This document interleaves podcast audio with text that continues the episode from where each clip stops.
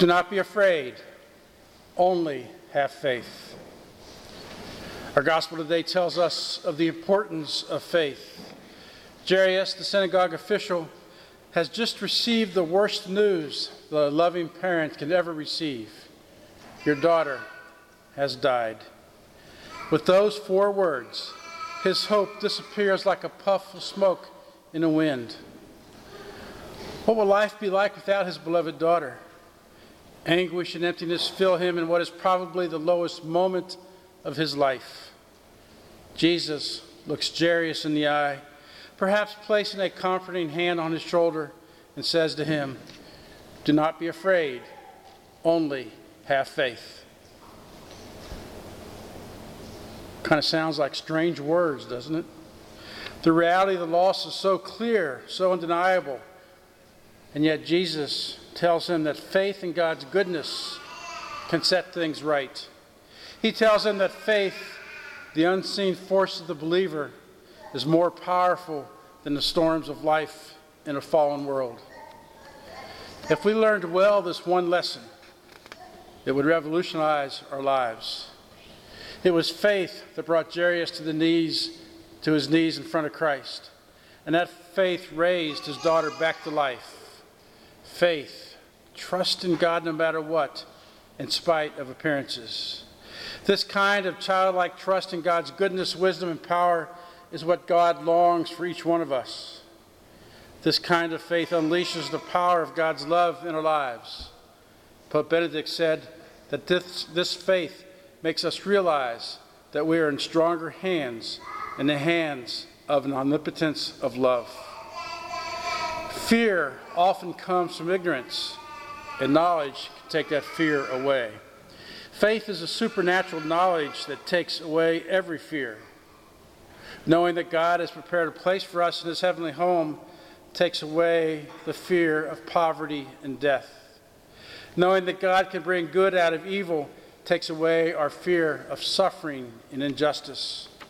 Knowing that God's love will never abandon us if we are true to our Catholic identity takes away our fear that we will be rejected, mocked, or persecuted. All that knowledge comes from our faith.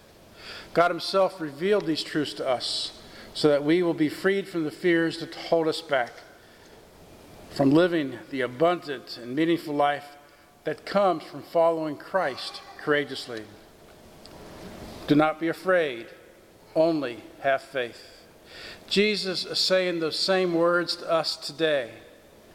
He knows that life in our fallen world can be like a pilgrimage to a landscape of fear. And yet, with Christ, we can conquer them all. Jesus is telling us, do not be afraid of what other people think of you. Follow the way that I teach you.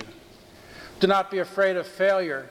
Following God's will is the only path to everlasting success. Do not be afraid of changing your personal plans in order to follow God more closely. God's plans are even better. Fear, confusion, lack of trust in Christ, these things tie our souls into knots, causing needless suffering and keeping us from experiencing the life-giving power of God's grace. If fear still has too much power over us, it is because our faith is still too immature. We need to make it grow, and we can make it grow simply by exercising it. And the easiest way to exercise it is by developing our life of prayer. Spending time alone with God each day, speaking to him, listening to him, by reading and reflecting on the scriptures, and then talking with him in the quiet of our hearts throughout our day's activities. Every time we pray sincerely, using our words or someone else's, we exercise our faith. And exercising it makes it grow. And the more our faith grows, the weaker our fears become, until we too can experience the life-giving omnipotence of God's love, as Jairus did, transforming the most hopeless situations.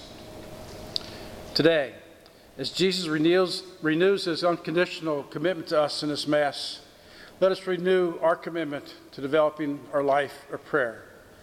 Nothing would please God more.